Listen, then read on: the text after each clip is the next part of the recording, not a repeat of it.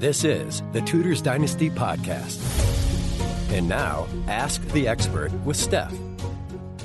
Welcome back to Ask the Expert, a segment of the Tudors Dynasty Podcast where we ask authors and historians questions directly from you, our loyal listeners. To learn more about not only the Tudors, but those that ruled before and after them. Today we'll be traveling back to 1605, where our guest, the wonderfully talented and creative author and historian Nicola Cornick, will take us through the failed assassination attempt against King James I, Stuart King of England, in what we now refer to as the Gunpowder Plot. If you've ever heard of the name Robert Catesby or Guy Fawkes, it's likely that this conspiracy is why. So without further ado, I'd like to welcome our guest, Nicola Cornick. Hello, Nicola. Hello, thank you very much for inviting me today. I'd like to start off today, as I usually do, by opening the conversation with you, giving us the kind of quote in a nutshell synopsis of what the gunpowder plot of 1605 actually was. Maybe some history about why it began, some key players, and of course, how it turned out. Okay, that's quite a, that's quite a big a big topic. So I, am going to I'm going to do my very best to put that all in a nutshell. Um, what was the gunpowder plot? Uh, well, as you as you mentioned, it was uh, it took place in 1605. It was a failed attempt to blow up the English Parliament and assassinate King James I. It involved a group of Catholic conspirators who were led by Robert Catesby, um, and the aim of the plot was to re-establish Catholic rule in England, um, which, of course, under um, Mary Tudor, uh, Catholicism had, had flourished, and then with uh, with the tur- turn back to Protestantism under um, Elizabeth, uh, of course, everything changed again. So, uh, as as as you know, um, and, and as people who are interested in Tudor history will know, the whole history of religion during that period was very tumultuous.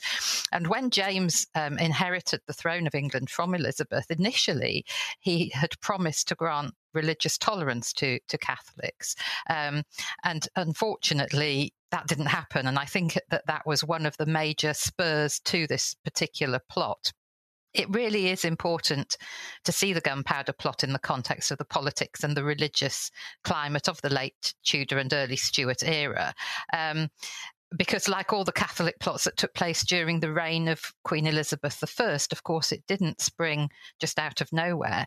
It was uh, one in a succession of plots, and it was a direct consequence of the laws that denied people the right to worship freely. I think that's it in a nutshell. At least that's the context of the gunpowder plot. That's a perfect nutshell. I love that. so now we know that they, like you said, they wanted to blow up Parliament. They wanted to get rid of King James. Did they have an idea of who they wanted to put on the throne? Well, that's a bit of uh, a bit of the history of the plot that really interests me, and in fact, it's something that I came to out of, uh, from a completely different angle. Because when I uh, was actually writing my first historical uh, dual time novel, um, which was based at Ashdown House, which is just down the road from me.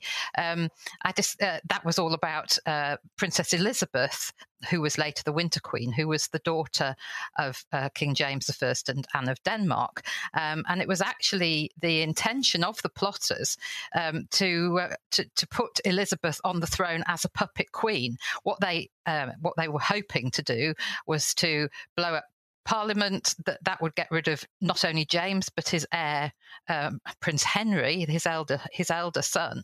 Um, I'm not quite sure what they plan to do about the younger son, Charles, who of course later became Charles I. He's not really mentioned in all of this, and he would not have been in Parliament at the time. But having got rid of the King, um, the Prince of Wales, and uh, and indeed a great mem- uh, number of the peerage, the idea was to kidnap nine-year-old Princess Elizabeth and put her on the throne. Now she was at the time in the guardianship of Lord and Lady Harington at Combe Abbey in Warwickshire, and this was quite close to Robert Catesby's power base in the Midlands, if you like. Um, so it was kind of like a, a, secondary part of the plot that after the, the explosion had happened and Parliament had been destroyed, a separate group of the plotters would then um, kidnap uh, Elizabeth from Combe Abbey um, and, as I say, put her on the throne. This all feels very unlikely to have worked. Now, again, in hindsight, because it didn't work, we can say things like that. Exactly. But what what really made them even attempt this? Because how did like how did they really believe that this was going to go well? Well, I think that's. I think, firstly, you hit the nail on the head, really, when you say that um, with the benefit of hindsight, it seems it seems unlikely to us that this would have worked. Um, you know, we're looking back on it not only with with, with the benefit of hindsight and, and knowing that it failed, but also we've got another a long, long list of other failed rebellions and plots throughout history that are comparable. That also colours our judgment and makes us think, how on earth did they think this was going to work out? But actually, if you take it at face value, firstly, I mean, they did manage to hide a ton of gunpowder in the cellars beneath the Houses of Parliament, which wasn't discovered until the very night before it was due to to to be ignited and to uh, um, for the whole plot to take place. So you could argue that actually, if they managed to do that without um, anyone knowing. Um, you know, if they hadn't been betrayed, perhaps it might have worked. Um, I think the idea, obviously, as I mentioned just a minute ago, was that in the ensuing chaos in the country, they would then would then be able to snatch Princess Elizabeth uh, from her guardians, and um, and not just that, but then the whole. Uh, Catholic gentry and the aristocracy would rise behind them, uh, and and that would restore um, the, the Catholic rule. I mean, having said that, on balance, it does seem very unlikely that it would have succeeded. I mean, I think this actually brings us onto the character of, of, of, Robert Catesby himself and who he was, because so much of the gunpowder plot hinges on the fact that Robert Catesby was the driving force behind that. I mean, as we'll no doubt get on to discussing, there were members of the there were conspirators and members of their family who were very unhappy about the plot and were trying to dissuade him from going ahead with it. They didn't think it was going to work, and they were worried if it did. Um, but Catesby was, uh, by his his very nature at this point in his life, just so utterly focused on pushing through with what he intended to do that he simply would not um, he just wouldn't listen to it to reason. He wouldn't listen to anybody else at all. And because he was so persuasive, he kind of carried everybody else, else along with him. I mean, he must have been an extraordinarily, well, he was said to have been an extraordinarily charismatic and persuasive man. So his determination and his single mindedness was what pushed the plot through, even when there were other people who were saying exactly what we've just said surely this cannot work. So we're going to come right back to to Robert Catesby then, because I think this is a, a great introduction to him, um, and we want to kind of dive a little bit deeper into who he was. But before we get to that, can you tell us who the other conspirators were besides him? Obviously, he was the leader. Who did he have as his kind of minions in the plot. Okay, yes. So there were quite a lot of conspirators, and it's actually quite so. It, so it was a, a complicated group, um, and they didn't all come together at the same time. Um, but so it started off with Robert Catesby, and he was always the force behind the plan. Um, so he conceived the idea of it, and, and I mean, when I maybe talk a little bit more about him and his sort of the progression of his beliefs and so on, um, we, we can see how that kind of fits in with that. But in 1604, when he was putting this plan together, um, the first conspirators that he invited to join him were his cousins, um, uh, and uh, sorry, his cousin Thomas Winter. He, his his uh, Thomas Winter's brother Robert also joined the plot later on, um, and then there were two other prominent, prominent recusants, as they were called, Catholic gentlemen who were part of this network of of, of Catholic uh, supporters and believers in the country, um, who were very active um, in, in wanting to bring back Catholic rule, and that was John and Christopher Wright. So, so those three uh, came in on the plot quite early on. Um, the Wrights everybody knew each other and i think this is one of the really interesting things about the gunpowder plot was the very tight network of family and friend connections relationships that there were between almost all of the plotters so um, Robert Catesby, for example, already knew that the Wright brothers because they'd all taken part in the Essex Rebellion together in 1601. Um, the Wrights' uh, sister Martha who was married to another of the gunpowder plotters, Thomas Percy, um, and again, another interesting correct, uh, connection. Um, John and Christopher Wright had gone to school with Guy Fawkes. So that was how they had first come into contact with him and knew about him but they'd all been uh, involved in previous conspiracies, previous plans to invite the Spanish to invade or um, as I say, like the Essex Rebellion. So they were all known to each other. And it was, in fact, um, Thomas Winter, Robert Catesby's cousin, who brought Guy Fawkes back to England with him in 1604 after he had um, he he Winter had gone on a, a trip over to, to, Spain to try and persuade Philip III of Spain again to um, to support an invasion and um, to support the, the rebellion. Um, he was getting the impression that Philip wasn't interested, and in fact, this was proved to be correct. Philip was more interested in making peace with James at this stage. Um, but when um, but when um, Winter came back to England, he brought Guy Fawkes back with him. Fawkes had been fighting um, for the Spanish in the Eighty Years' War. Um, but that was the point. He came back in 1604 and joined with the plot. So that that those were the kind of the original plotters. Um, later on, um, a little bit later on, in May of 1604, Catesby recruited Thomas Percy, who was a, a prominent member of, of the plot. He was constable of Alnwick Castle and a cousin of the Earl of Northumberland. So he was quite a, a, a big figure, if you like.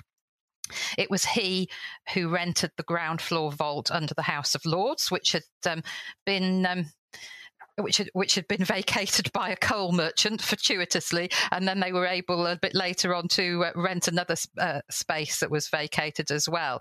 So he was the one who secured the space under the Houses of Parliament, uh, and Guy Fawkes was there uh, posing uh, posing as his servant later on when he was actually looking out after the gunpowder. Um, other conspirators, because there was a big group of them.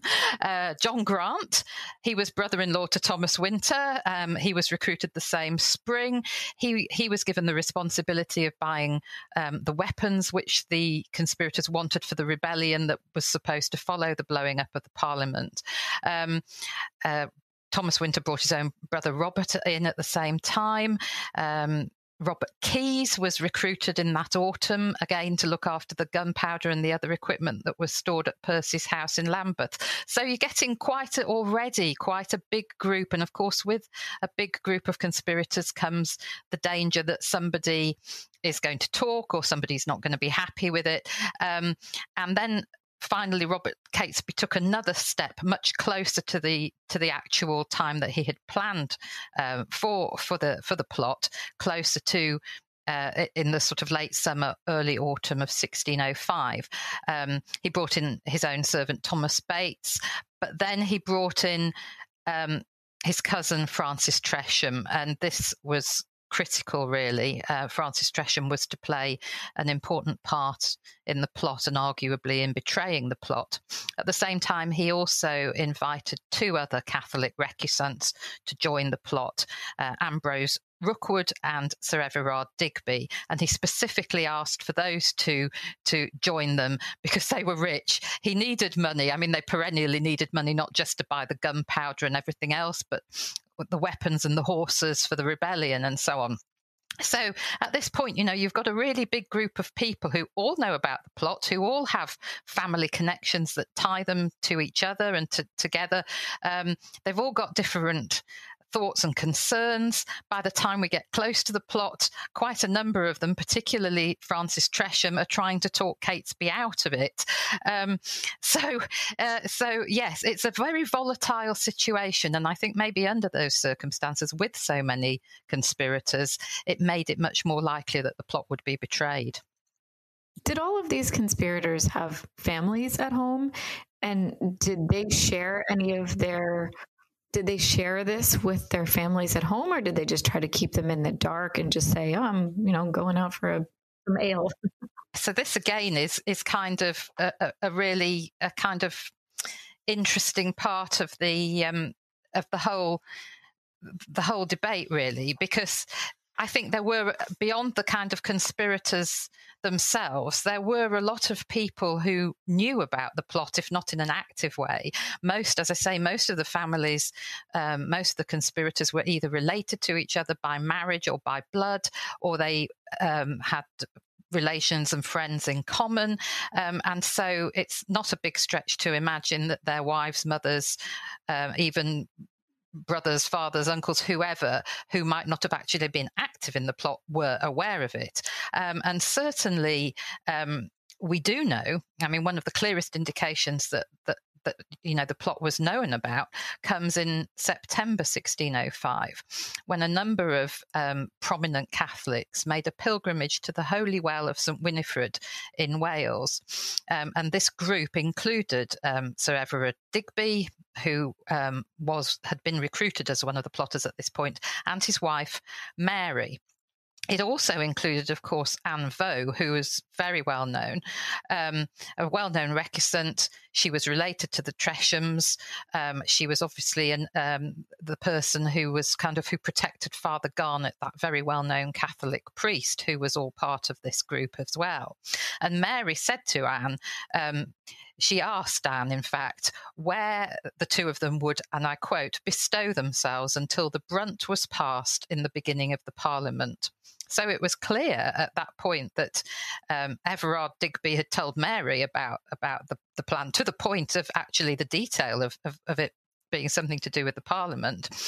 Um, Anne herself um, wasn't uh, hadn't until this point been had suspected something was going on, but hadn't uh, known exactly what was going on. And and she was then so concerned that she spoke to uh, Father Garnet and said, can, is there anything you know i fear something terrible is going to happen because with these wild heads as she referred to them they're going to do something terrible and, and asked him specifically to speak to robert catesby to try to dissuade him.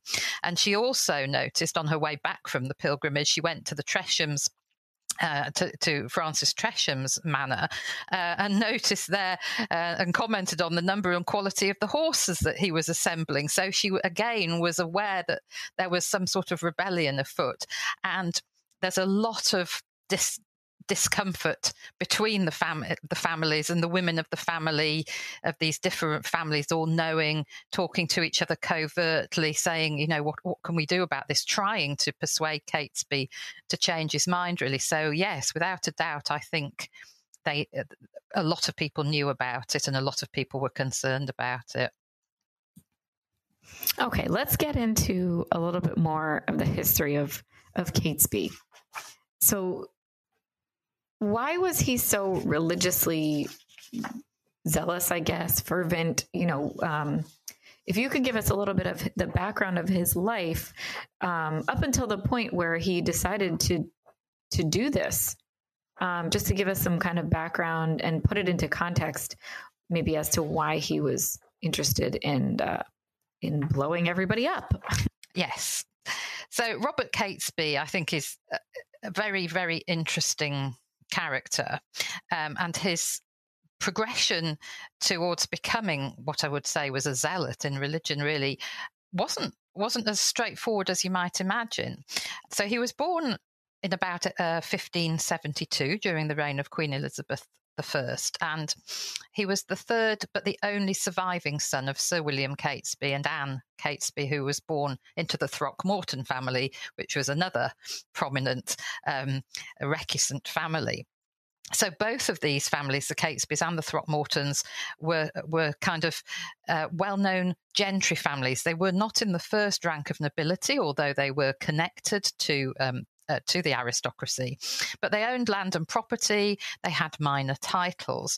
Um, and the Catesby family had, in fact, risen to prominence in the 15th century uh, when an earlier William Catesby was one of Richard III's royal councillors. Now, of course, he had a spectacular uh, fall from grace. Um, he was captured at the Battle of Bosworth and executed three days later. Um, and Henry VII confiscated the Catesby lands at that point. But interestingly, they managed to come back from that. Um, in about in 1496, I think it was, some of, of their lands were restored to um, to his son, um, and actually under the earlier members of the of the Tudor dynasty, the the Catesby family flourished really quite well. You know, they were uh, gaining um, titles, they were gaining officers um, in things like Sheriff of Warwickshire um, and money, making good marriages, sound marriages.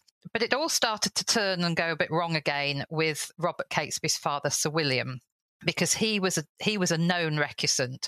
He remained loyal to the Catholic Church. He refused to attend Church of England services, and of course, this was illegal. He was um, fined repeatedly. He was imprisoned and um, excluded from holding offices such as sheriff and anything uh, that had any kind of legal status. So Robert, therefore, grew up in this atmosphere of an intense attachment to a religious faith. Um, and not just that, but also the idea of resistance to the established law of the land, which I think is very significant. It was a kind of passive resistance in the sense that um, his father never engaged in rebellion or anything like that. But it was a, it, it was, you know, we are going to hold to our faith no matter what. And of course, again, as part of this bigger network um, of, of uh, family who were all uh, recusant Catholic families, there was a strong supporting network of, of, of, people who felt the same. Uh, Sir Thomas Tresham, for example, who was Francis Tresham's father, he was one of the prime leaders of this group of prominent Catholic gentlemen he, he was Anne Catesby's brother in law and he was Robert's godfather. So, again, a very influential man. So, he had all of this influence on him at a young age. He went to Gloucester Hall uh, at the University of Oxford, which was a very popular college for Catholic sympathisers. Um, he left without graduating because, of course, that would have required him to take an oath of allegiance to the Queen, which he was not able to do um, with his conscience. So far, you would kind of think, yes, he's heading absolutely um, in in that direction. It's not surprising that he's going to become an ever more sort of zealous uh, Roman Catholic. However, uh, and, and, this was the background and environment he grew up in, but his life changed significantly um, in, uh, in 1593 um, when, at about the age of 20, he married uh, Catherine Lee. She was the daughter of Sir William Lee of Stoneleigh. She was an heiress. She was said to be very beautiful, uh, very sweet natured. But most importantly, uh, for the big picture, really, she came from a prominent Protestant family. And this was crucial, really, to setting Robert on a, a, a what could have been a very different path in his life. Now, it's, I mean, I've, I've researched Catherine quite a lot because um, my my my new book, which has the background of the the gunpowder plot, uh, focuses on um, Anne Catesby and Catherine Catesby, and it's it was probable that it was a love match between the two of them. Um, it's not a natural match between um, the, the, sort of a, a Protestant heiress um, and a, and a, a recusant and slightly uh, troublemaking son of a, of a, of a recusant Catholic family, although there were other families where that happened. Uh, but they went to live at Chastleton House in Oxfordshire. Robert had inherited it from his grandmother. They had two sons, um, William and Robert. Uh, and although tragically William died as a baby, Robert Jr. flourished. So, you know, at this point, a few years into his marriage, Robert Catesby's rich. He has a family. He has the respectability of a Protestant wife, and he seems very content. So much so, in fact, that he becomes what's known as a church papist. Someone who's known to have Catholic sympathies, but who attends the Protestant church and conforms with the law. And I think had this situation continued, it's plausible to suggest to suggest that the Catesby family might have flourished as much as they had done under Henry VIII and, and, and Edward VI. It, it, it could have taken it could have taken Robert in a very very different direction in his life. Um, but of course, there's a but. It all went very wrong when Catherine Catesby died. This was in 1598. They had obviously already lost uh, William, their eldest child, and the same year, Sir William Catesby, Robert's father, died as well. Um, and it's been suggested that um, you know, to lose a child, a wife, and a father in the space of a couple of years would have led to a grief that was absolutely devastating for Robert Catesby. Both his wife and his father were perhaps moderating influences on his character, and it's very noticeable that after this point, he re engages with his Catholic faith, but with extra zeal if I were to speculate, I'd say perhaps he felt that God was displeased with him for his previous life and had punished him because that was a theme that came out later with the gunpowder plot. Or perhaps he simply felt that his religion was all that he had left to him after so much loss. Anyway, uh, whatever the cause, this was when Robert became involved in the Earl, Earl of Essex's rebellion he was imprisoned, he was fined £3,000, uh, and from then on, he was turning his attentions more and more to, um, to rebellion, to restoration of the Catholic faith, and of course, to the gunpowder plot.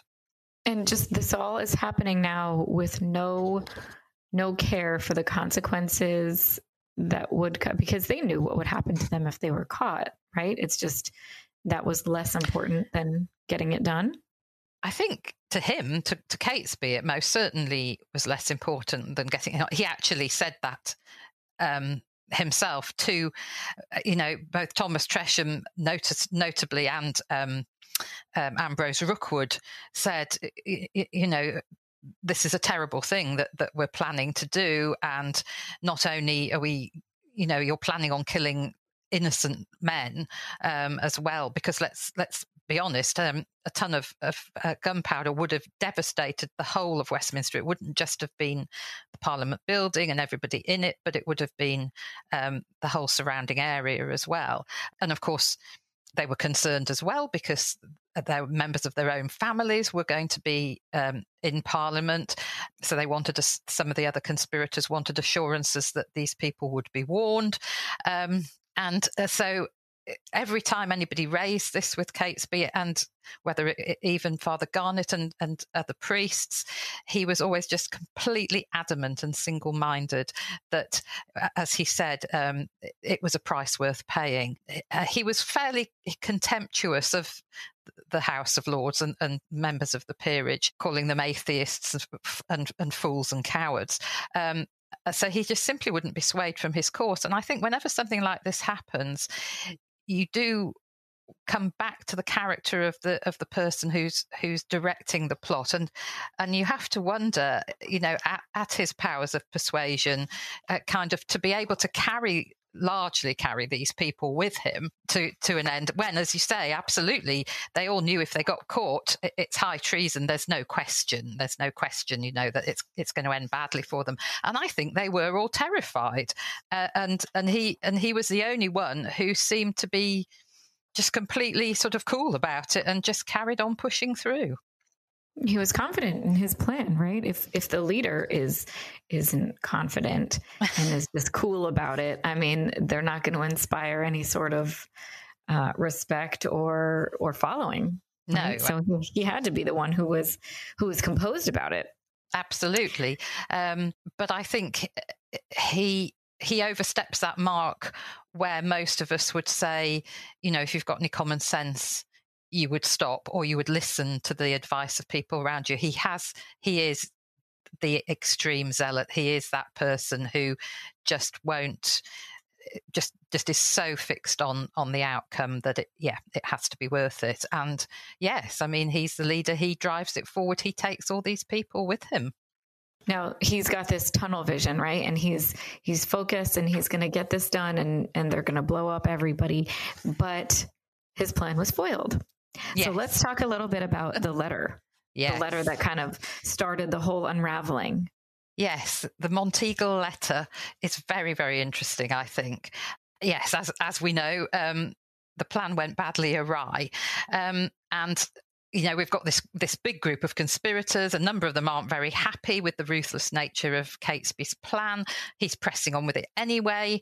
And then on the 26th of october 1605 an anonymous letter arrived at the home of catholic nobleman lord monteagle who was the brother-in-law of francis tresham the conspirator it, it, warned Monteagle to stay away from Parliament as something terrible was going to happen. Now, this letter still exists. I mean, it's fascinating, and it just gives me, even talking about it now with you, it gives me goosebumps just reading the words that, that this anonymous uh, person wrote. Can I just read a bit of just a, just a, a quote from it because it's really can you it's really please powerful. will you yes absolutely let's hear it. Okay, so it starts, my lord. I would advise you, as you tender your life, to devise some excuse to shift your attendance at this Parliament. For God and man hath concurred to punish the wickedness of this time. And though there be no appearance of any stir, yet I say they shall receive a terrible blow this Parliament, and yet they shall not see who hurts them. So that's that feels really kind of really powerful, a, a, you know, it's a clear warning. It's obviously got something to do with the Parliament, um, and it's sent to a prominent Catholic nobleman who was going to be there uh, uh, for the for the opening of the Parliament, of course. Um, uh, who also, as I say, happens to be related to Thomas Tresham. Now, we don't know for sure who who wrote the letter. Uh, but of course, when Robert Catesby heard that he'd been betrayed, he immediately accused Francis Tresham. Sorry, did I say Thomas Tresham before? Francis Tresham um, of it because he knew um, obviously that Tresham had all the way through been very reluctant to go ahead with the plot. And of course, um, Monteagle was his brother in law. Um, and twice he accused Tresham, um, and things actually got violent. There, some of the conspirators got together. Catesby um, accused uh, Tresham. There was a fight, uh, and twice Tresham denied um, that it was him. So um, who knows? Maybe it was. He was the most obvious candidate. Um, Thomas Winter he also had links to the Monteagle household. Um, Ambrose Rookwood was another of the conspirators who obviously wasn't at all happy about what was happening and could conceivably have warned uh, uh, somebody, you know, somebody he knew, you know, just don't go ahead. With so many people aware of the existence of the plot, there are lots of possibilities. And of course, there is also the other school of thought um, that suggests that it was actually Robert Cecil, Lord Salisbury, James's um, chief minister, who set it all up and he wrote the letter himself. We did get a lot of questions about Cecil because people do think that he had some involvement. So, what do you believe? Yes, I mean, I didn't initially, interestingly, when I was researching it, I didn't initially think that was the case. But the more that I went on and looked at what happened, the more likely it seemed to be to me. And, and, I do think it's a very plausible idea. We do know that Cecil was aware. Uh, I mean, Robert Catesby had been on on, on his radar, as, as it were, his Tudor version of his radar, um, ever you know from before the time that Elizabeth had died. In fact, when Elizabeth did die, Catesby was one of the people that the government had locked up just in case they caused trouble. So he knew Catesby was a troublemaker. He he was on the kind of watch list. Um, Cecil, I would go further and say, knew that there was definitely a plot afoot. Um, even if he didn't know the precise details of it. Um, so, and of course, it was in his interests to catch as many of the conspirators and, and their sympathizers as possible. Um, and and that would lead on to James bringing in even harsher measures against against Catholicism.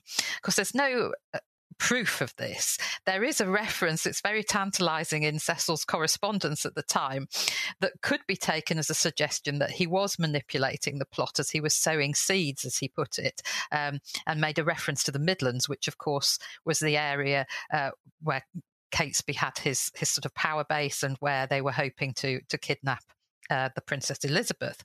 So that's maybe a clue that he was involved. We do know that he certainly protected Lord Monteagle in the aftermath of the plot, um, giving the um, giving those who were investigating it very clear instructions that Monteagle had acted in, in good faith, and you know there was going there should be no charge made against him, which you know is fair enough because after all he took the letter Monteagle took the letter directly to uh, Robert Cecil, um, and you know, but some people also say, well, perhaps Monteagle was actually a spy for Cecil all along. I think that, that, this is the, the, fascinating thing about um, Robert Cecil. He was so wily. Uh, it feels absolutely the kind of thing he could have done, but we can't know for sure. But I think, for what it's worth, I do think he did know about the plot in advance, even if he didn't actually write the letter himself. Wily is such a great adjective for him. Um, it, it, just it's really fitting. Uh, okay, so the letter now has been sent to Lord Monteagle. He brings it right to Cecil. What happens next? So yes. Um, yes, if we take things at face value, um, Lord Monteagle passes the letter to Robert Cecil. Um, the authorities do then go and search the Houses of Parliament. Um, and this is where again you can make a case for Cecil being a bit sort of, you know, it feels like he knows what's going on really, and he's not quite ready yet to to expose the plot because when they went the first time to search the Houses of Parliament, they actually found Guy Fawkes sitting next to a big uh, pile of firewood in in this cellar. Um, it's almost unbelievable. Um, he told the the people, the, the, the investigators, that um, it was a that he was Thomas Percy's servant. Obviously, this was his cover story. He told them that the firewood belonged to Thomas Percy, and unbelievably, at that point, they went away again.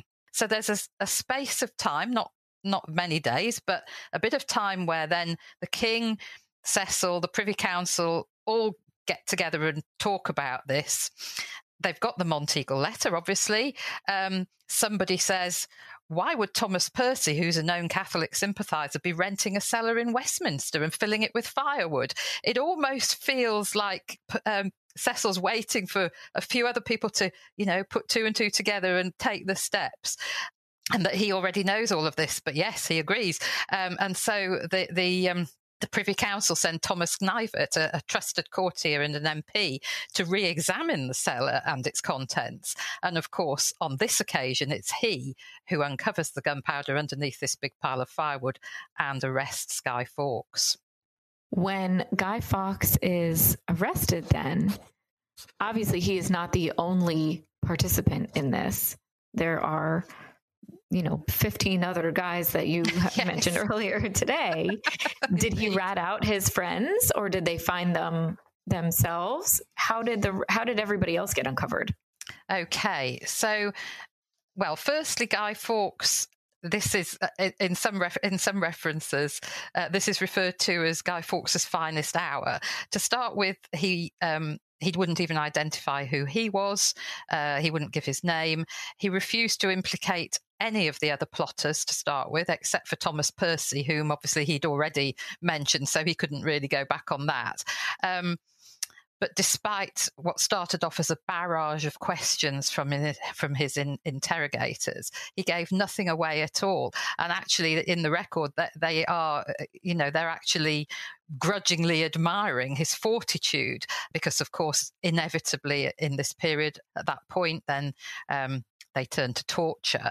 Um, and he still holds on. He still holds on until he hears uh, what's happened to the rest of the um, the, the, rest of the the conspirators, um, which I'll come on to in a minute. Um, but they did break him eventually um, un- under torture. And he did, in fact, make three confessions. Um, he was the one who explained the plan to put the Princess Elizabeth on the throne, and he implicated five of the plotters, um, including Francis Tresham.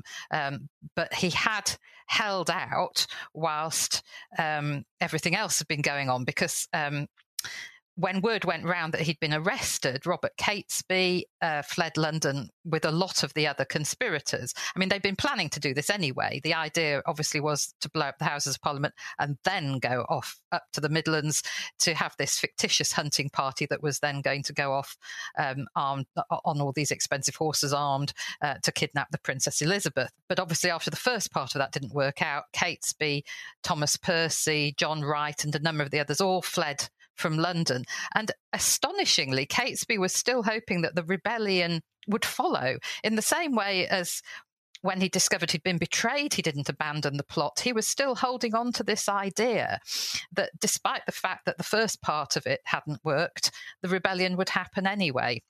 So he and the other conspirators uh, galloped off up to the Midlands, um, hoping for this rebellion, but of course nobody was prepared to join them and nobody was going to fight. So they spent um, the 6th and the 7th of November wandering around from one Catholic house to another across Warwickshire and Worcestershire, and they finally arrived at Holbeach House in Staffordshire. And this was where the, the, part two of the gunpowder plot, if you like, sort of unravelled.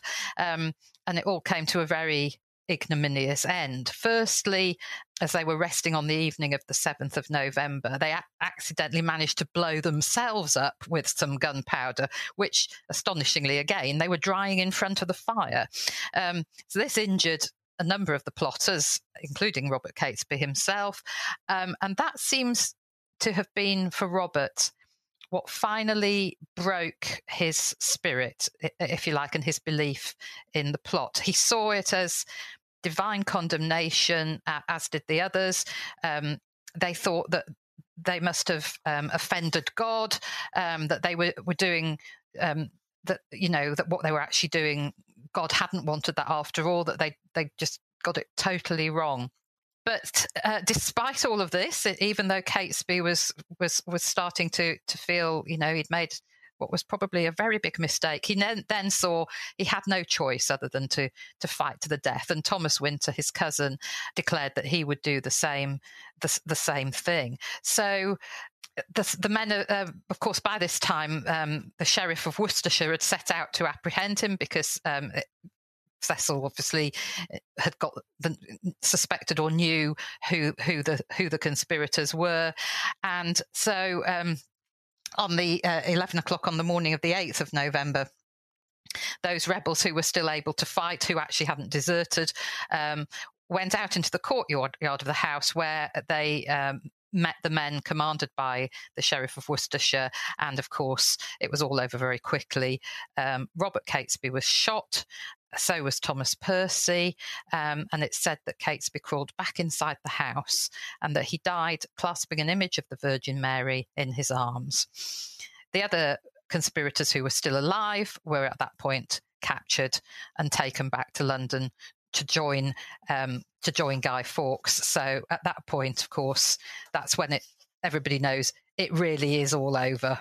That whole scene that you just played out with um, Robert Catesby and clutching the Virgin Mary and all this sounds. I it, I was like watching a movie in my head while you were telling that. I feel like that was that's such a um, I don't want to say romantic way for it to go, but kind of. Yes. Um, yes. No, I do. I do totally understand what you mean. It was kind of in fitting it, it, it, was a fitting end in a way for him because he had no other alternative, did he really? All the way through, he'd been completely single minded and determined and adamant. And although the whole thing just disintegrated around him, really, um, I think, you know, in a way, he was seeing his principles through to the end by saying, well, you know, I'm not going to get out of this alive. So, yeah. But it is, I think it's, it, it, it is a tragedy. It really is. And uh, one other death that I that I want to talk about a little bit is Guy Fawkes. Oh, yes. The way that he died is also rather interesting. Can you tell us a little bit about? It? Yes, uh, yes. So back in London, the um, the trial of the eight surviving plotters began in January of 1606, and of course, you know, it was a show trial. Really, no, no one is going to get off, are they?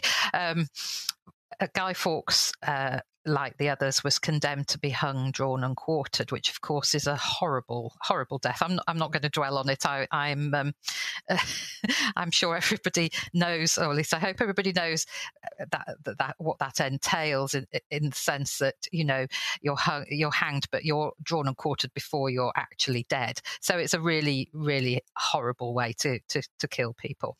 Um, so this happened uh, to uh, all of the preceding uh, to the, all the preceding plotters um, on the gallows.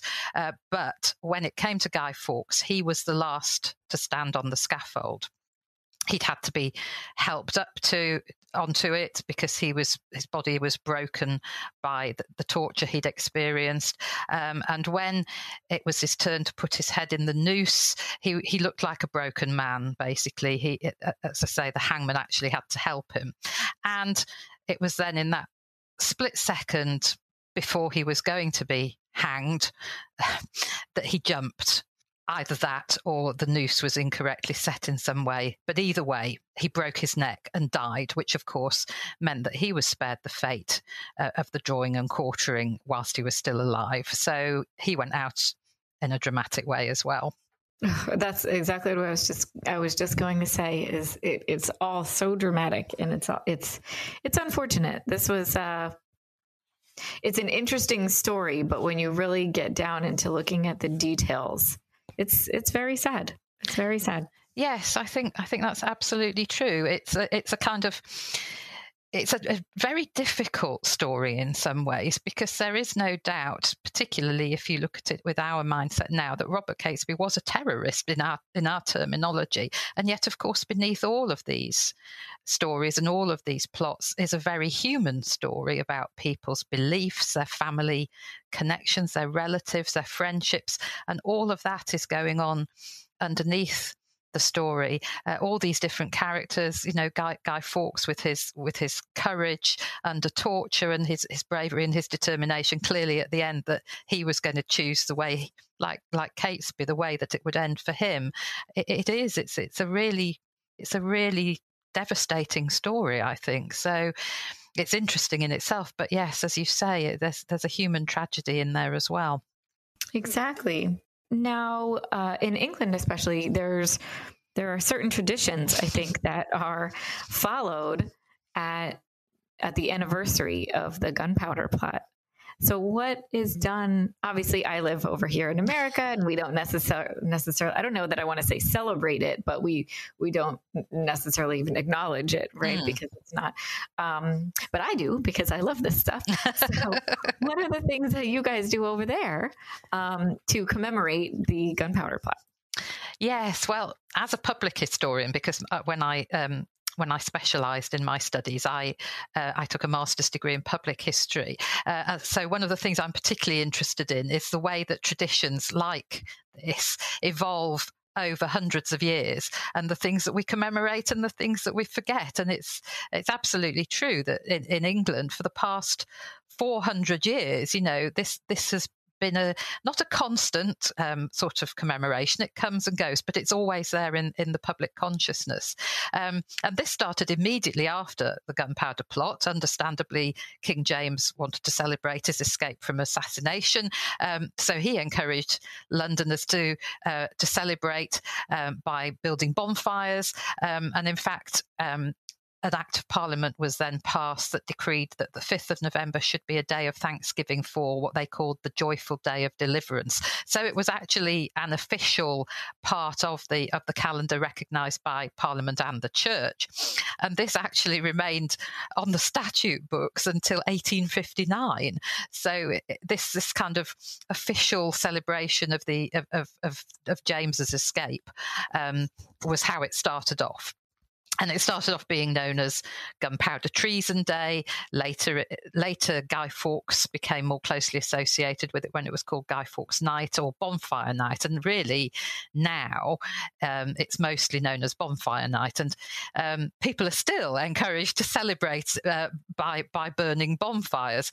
Um, you know, 400 years after it happened, uh, and along the way, we've also introduced um, fireworks into the celebration. They came in in, in the 1650s. Slightly more problematic was the idea of burning um, effigies on the bonfire, uh, which began in the 1670s when there was another strong uprising of anti-Catholic feeling in England, um, and and since then, throughout the centuries, um, the traditions around Guy Fawkes Night, Bonfire Night, have carried on being reinvented and coming and going. Um, as traditions do, you know, bonfires, fireworks, and the anniversary have gone hand in hand ever since. So that even now, in the 21st century, we're still celebrating bonfire night and I think um, there's there's various different reasons for this. I mean, for a start, at a cold, dark time of year in England, it actually feels uh, rather fun and exciting. And I remember um, as a as a small child, bonfire night was a really big celebration um, in my neighbourhood. Uh, it was terribly exciting because, of course, it was dark and you were outside and there were fireworks and the bonfire was warm and you got baked potatoes and it was just there was lots of food and it was a you know it was a, it was a really fun thing to take part in probably I would say in the last, particularly in, the last 50 years or so, the actual history of the gunpowder plot itself has often been lost amidst the spectacle of it. Um, and now, um, you know, in, in 2022, I do think it's actually becoming less well known and less popular. Halloween is taking over as a festive event at this same time of year. Uh, and that has become much bigger in, in the United Kingdom than it was even, you know, 10, 20 years ago. And of course, the problem with fireworks, they're now nowhere near as popular as they used to be because they're dangerous. And actually, this year, a number of outlets have, are refusing to sell them at all. Uh, so this is, you know, driving people away from the traditional gunpowder sort of night celebrations. Um, plus, of course, one hopes uh, we have to a large degree taken the anti Catholic sentiment out of the event now that we're a more tolerant and, and secular age, at least I hope so so gunpowder, gunpowder, the bonfire night it, itself is getting more restricted to things like big firework displays that are put on on the 5th of November still for uh, you know community uh, events but that are run safely in in in accordance with um, health and safety procedures.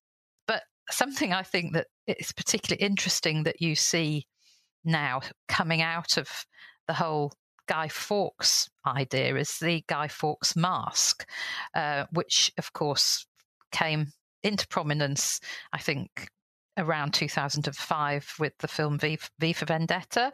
Um, it's now been adopted internationally by protesters against politics or financial institutions, other examples where people are protesting against authority. And this kind of feels like quite a fitting reincarnation for Guy Fawkes, really, um, that his, you know, that anonymous mask is, is, is, is a sign of rebellion, if you like. And that is our latest and and the most recent reincarnation, re re sort of use of this tradition, which I think is fascinating.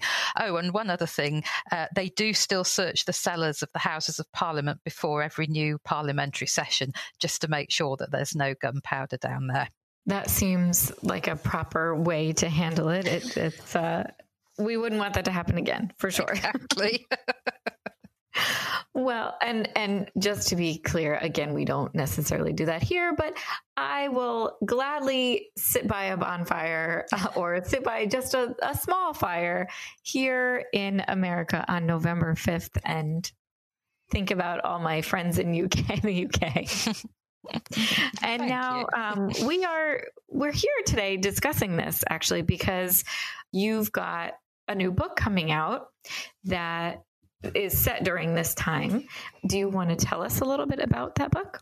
Oh, thank you. Yes, um, yes, that's right. I've got um, my new um, dual time novel. Um, the Winter Garden draws on the years leading up to the gunpowder plot, and it focuses specifically on two women of the Catesby family uh, Robert Catesby's mother, Anne, and his wife, Catherine, because so often I think the gunpowder plot comes across as a a very male dominated sort of episode of history. And I think, interestingly, we've kind of talked about that a bit when we are talking about the families and the network of, of connections and how many more people knew about it. Um, and I wanted to explore that idea of who knew what and what they did about it through through the fiction. So that was why I took this uh, this this period of history as as the background um, to the Winter Garden. So um, so yes, that that was that was how I came to all of this extraordinary research, um, which I think, as, as we've been talking, is sort of such a remarkable episode in English history. So I have built that into the the background of of, of the Winter Garden. So again, everyone, thank you so much to our guest today, Nicola Cornick. Thank you so much. Um, again, to our listeners who wrote in with all the questions, we can't do this without you. and then to everyone who's listening to this week's episode. So, as always, we appreciate your support. We hope you'll tune in again next time as we continue just to keep answering all the questions from all of our experts um, that you want answered. So, if you love the Tudors Dynasty podcast and want to show even more support, please consider becoming a patron, where you'll not only receive the great content we offer now, but extra insider research, info, prizes, and other exciting opportunities only offered by subscribing. So until next time, thanks everyone for listening. Thanks for listening to this episode of the Tudors Dynasty Podcast. You can follow and support the Tudors Dynasty Podcast on Facebook, Twitter, Instagram, and Patreon at Tudors Dynasty.